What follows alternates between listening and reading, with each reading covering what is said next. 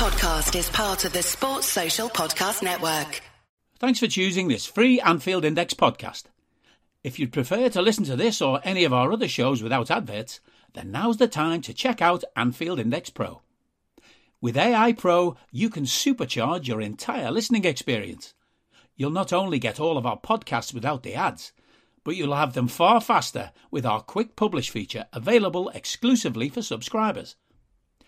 AI Pro also puts you in the heart of our sound studio with an option to listen to many of our shows live and interact with the podcasters in real time as the shows are recording. Upgrading couldn't be easier. AI Pro is available on all popular podcast platforms, and we have our own apps for Apple and Android. Just head on over to AnfieldIndexPro.com and get started today. Hello and welcome to Daily Red, your lunchtime catch up on all things Liverpool FC on a Friday two days before Christmas, the day after Manchester City 3, Liverpool 2 in the Carabao Rumbelows Milk Cup. Liverpool now out of the competition they won last year. And to be fair, thank God for that. It is less games to worry about, less garbage to have to watch. The Reds were not good last night. They lined up with Caoimhín Kelleher in goal. I thought Kelleher had largely a good game. I don't think you could blame him for any any of the three goals that City scored. I think he made a really good save from Gundogan. He made a good save from Aké, a good save from Phil Foden. He claimed crosses quite well. I thought he commanded his area quite well, and I thought his kicking was quite good. So, all things considered, I think Caoimhín Kelleher had another solid game. James Milner started at right back and to be kind, he was dreadful. He was absolutely dreadful. Cole Palmer roasted him. And it's probably time for James Milner to just consider calling it a day. He got injured in the game. How, I'm not really sure. Seemed to be a muscle injury. Cole Palmer tied him into knots, and that's not a good sign for Milner at all. The guy can't play right back. He's never really been able to play right back. He's had a handful of good position good performances there over the years, but he's not a right back. He's not a left back. At this point, he's not a Premier League caliber player. Uh, Liverpool improved greatly when he went off. Let's put it that way. Um, Joel Matip started at centre back. He had a good game. Joe Gomez started at centre back and was dreadful as a centre back. Moved to right back when Milner got hurt and was better, but you wouldn't say good. Nat Phillips came on, and I thought he did okay. Uh, won a couple of decent aerials, had one great tackle on Haaland, was poor for City's third goal. Uh, dropped, played them all on side, and then it just couldn't get to the, the cross. So, you know, there is that. But I thought he did okay overall. I thought Robertson had a poor game at left back. Just didn't seem sharp, which is kind of understandable there's been no real football for six weeks. Uh, in midfield, Harvey Elliott started, looked completely lost. Did start to come into the game a little bit more early in the second half when Liverpool moved to more of a four man midfield. But overall, a poor showing from Harvey, who's not a midfielder and shouldn't be used as one.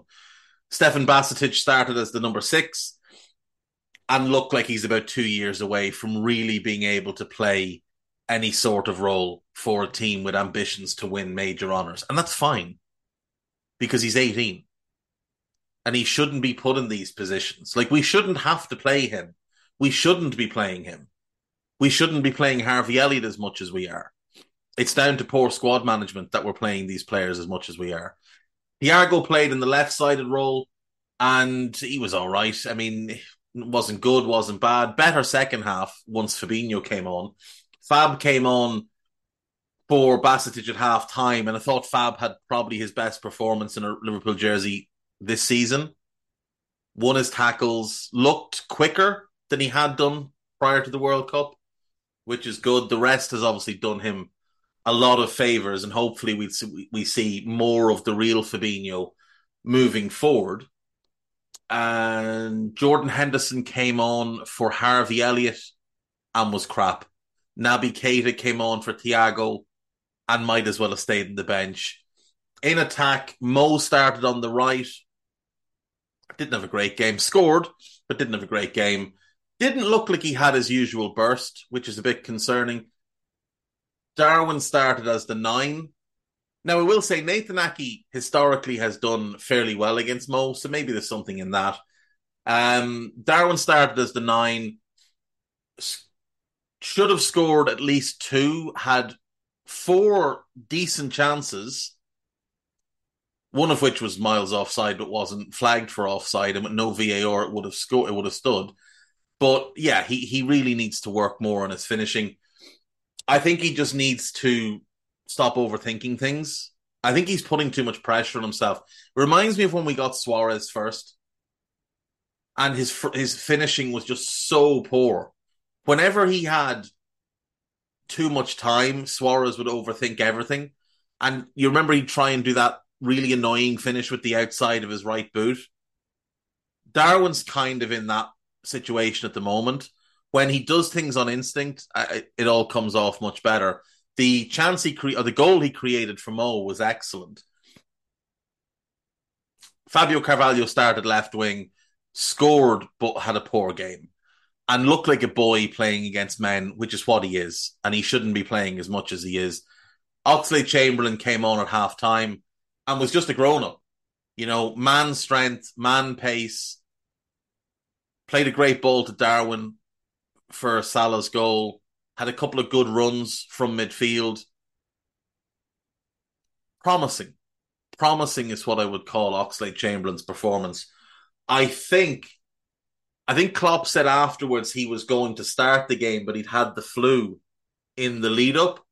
But based on that performance, he should be starting this weekend. And this weekend, um, I mean Monday, of course, uh, St. Stephen's Day or Boxing Day, if you will.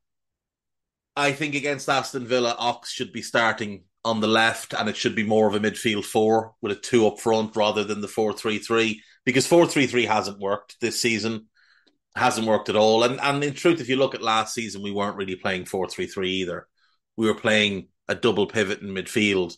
Henderson was playing sort of a right wing or number ten role. Harvey played it as a right winger.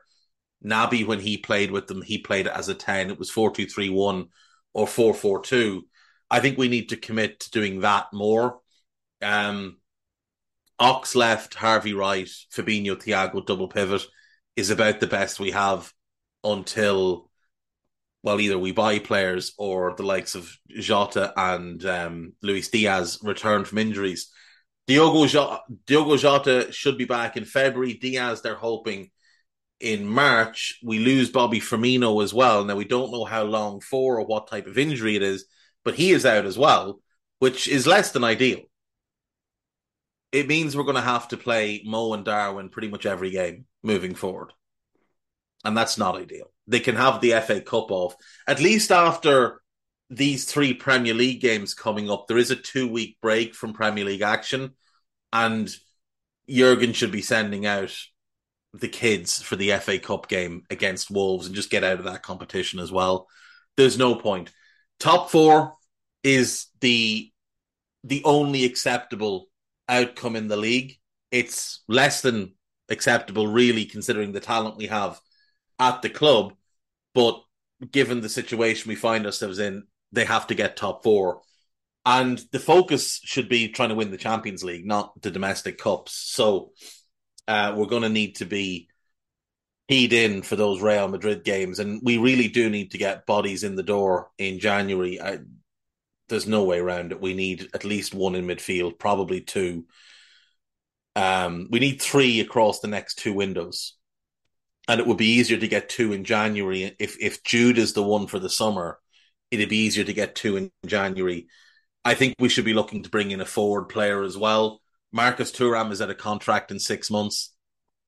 Why not? Why not try and get a pre-contract done with him, and then lowball Gladbach with an offer and try and get him six months early. Um, yeah, not a lot of good from last night's game, other than lads got minutes in their legs other than Kelleher and Joel Matip playing well, Fabinho looking good, and Ox looking promising, I, I don't think you take anything anything good from that game. Um, this is Anfield. Have a piece up. The Reds are back, but what about Darwin in the defence? Liverpool fall short in classic versus. I don't know what where you get the idea that it was a classic. It was a poor game of football. Uh, a curious mix of wild and warm up. Five talking points from the game. Liverpool would like to keep Naby Keita on one condition. Uh, this is uh, according to one Merseyside based journalist. Oh, Neil Jones. Neil Jones said Liverpool would like to keep Keita, but they would also like him to play a few games. But he played 40 games last season, so you know, he, he does play. He just needs to stay fit. Um, some reports in Argentina suggest Liverpool would like to sign Fernandez from Benfica before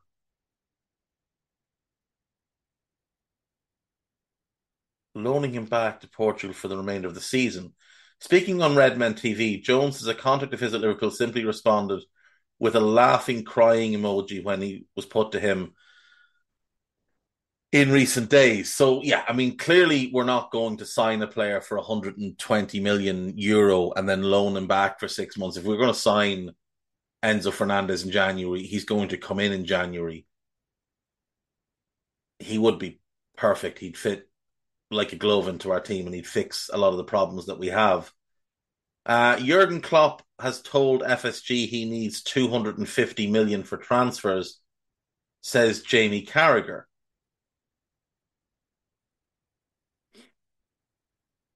Carragher thinks that one of the reasons is because Klopp has gone to them and said he needs a lot of money to spend. In truth, he needs probably a bit more than 250 million because we need three midfielders and a forward and a centre back. Now, you can raise some money by selling some players, but there's not a whole lot to sell because too many players have been allowed to run their contracts down uh, which is poor squad management. Uh, Liverpool's schedule may not let up despite Carabao Cup exit. Uh, Klopp says Alex Oxlade Chamberlain is in a good moment. Yeah, I mean, there's there's a lot of good stuff there on This Is Anfield, so have a read of that. Liverpool.com, Jurgen Klopp just pinpointed another Darwin Nunez concern that Liverpool need to resolve. I assume that's the uh, injury to Bobby Firmino. Um, though the, ha- the, the tagline here of Liverpool boss Jurgen Klopp bemoaned the lack of Roberto Firmino, that tells us plenty about what Darwin Nunez needs to improve within his game is nonsense. Um, it, it, it genuinely is nonsense. Liverpool want eighty want Brazilian born wonder kid is at 88 million Enzo Fernandez transfer truth becomes clear. This is the media digest piece. Let's have a look.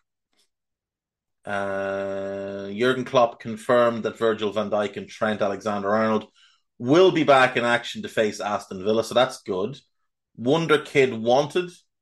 Uh, Liverpool are one of five clubs interested in 16 year old Preston talent Felipe Rodriguez Gentile, uh, with the Reds hoping to add him to their youth ranks. The Wonder Kid, who was born in Brazil, but is also eligible for Spain and Argentina at international level, has scored 18 goals in his last 10 games, including four hat tricks. So that's um, that's quite interesting. Fair play. Enzo Fernandez transfer truth. An offer of 88 million pounds has been tabled to Benfica for Enzo Fernandez, but did not come from Liverpool. Uh, that is according to A Bola and Record. Now, other outlets have said it did come from us, but it's quite hard to know where it's come from. Uh, it's like it may not even have, have happened. You know, it's hard to know. I don't know who the best outlet in Portugal uh, is. I'm not going to pretend that I consume a lot of Portuguese media. Uh, some people wanted to go on Twitter and say, "Oh, this people, this group are the most reliable, and this group aren't, and let's give these a, a gold medal and these a bronze. It's all nonsense. All nonsense. Uh, Liverpool player ratings from the game against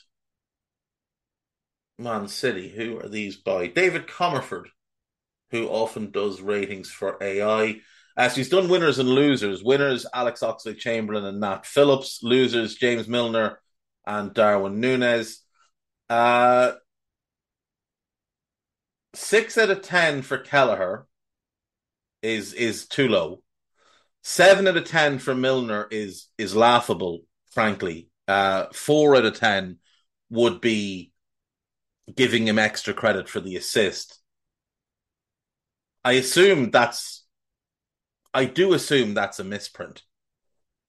Joel Matip six out of ten. I think that's low. Gomez five out of ten is fair. Robertson six out of ten. I think is generous. Harvey Elliott and Bajcetic six out of ten.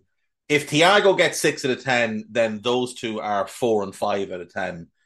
Uh, they weren't good. They just weren't good. Salah seven. it's, it's a bit generous. Darwin five is probably fair. I mean, Carvalho seven is just no. I'm sorry, he was awful. He got hooked at half time for a reason. Nat Phillips seven. If if if Matip is six, I don't know how Nat is seven. Fabinho six. I mean, did this guy watch the game? Ox seven, Henderson five, Naby Keita five. Uh, yeah, I mean those are those are fairly poor now, to be honest. Um, on to AnfieldIndex.com. League Cup man of the match. Uh, they've given it to Thiago. I, I don't I don't agree or disagree. I, I don't care to be honest. Um, I wouldn't say so. I would say Joel Matip was probably our best player. Can Ben Doak be the new Raheem Sterling? Let's calm down and stop putting pressure on young players. Uh, January scouting report, Mohamed Kudus. This was put together by David Davis. Kudus is a very good player. Very good, very promising. Still a bit raw, but he is he is the type of player that would fit well with Darwin. Now he wants to play in midfield. We would need him to do both play in midfield and play in attack. But he's certainly a player with good versatility and a lot of upside. If the price tag of 35 million is real, it's a move we should be looking at in January. Podcast wise, we have a new Raw up from last night. Guy hosted myself and Trev to uh, bemoan what we witnessed. There's a new transfer podcast with Trev and Dave Davis. There's a new Scouser Tommy's.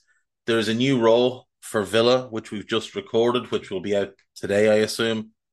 Uh, not Raw. New scouted. a new, new scout for, for Villa, which yeah, it'd be good if we could do Raw in advance as well and just predict what, what's going on. Um, but no, we can't. Uh, and that's it. That's me for today, folks. Um, I'll be back Wednesday, I think. I think Wednesday will be the first day back, and then we'll see how the week goes from there. Um, it's it's looking a bit up in the air at the moment with you know family, and there's also people in my family just no consideration at all having their birthdays at Christmas time. Like, come on now, come on now. Uh, so yeah, I'll see you next week. Have a good Christmas. Enjoy yourselves. Be good to your families unless they're not good to you, then just tell them to get out. See you soon. Take care. Bye bye. We hope you enjoyed listening to this Anfield Index show. Please be sure to subscribe to our channel so future podcasts find their way to your device automatically. There's nothing quite like fan engagement, and we'd love to know what you think of anything discussed on this show. The best way to get in touch is over on our free Discord community, where both podcasters and listeners debate the hottest LFC topics 24 7. Sign up free now at AnfieldIndex.com forward slash Discord. You won't regret it. You can also follow us on Twitter at Anfield Index and find us on Facebook by searching for Anfield Index.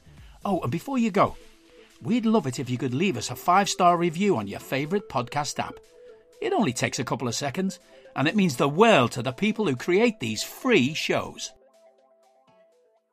Sports Social Podcast Network.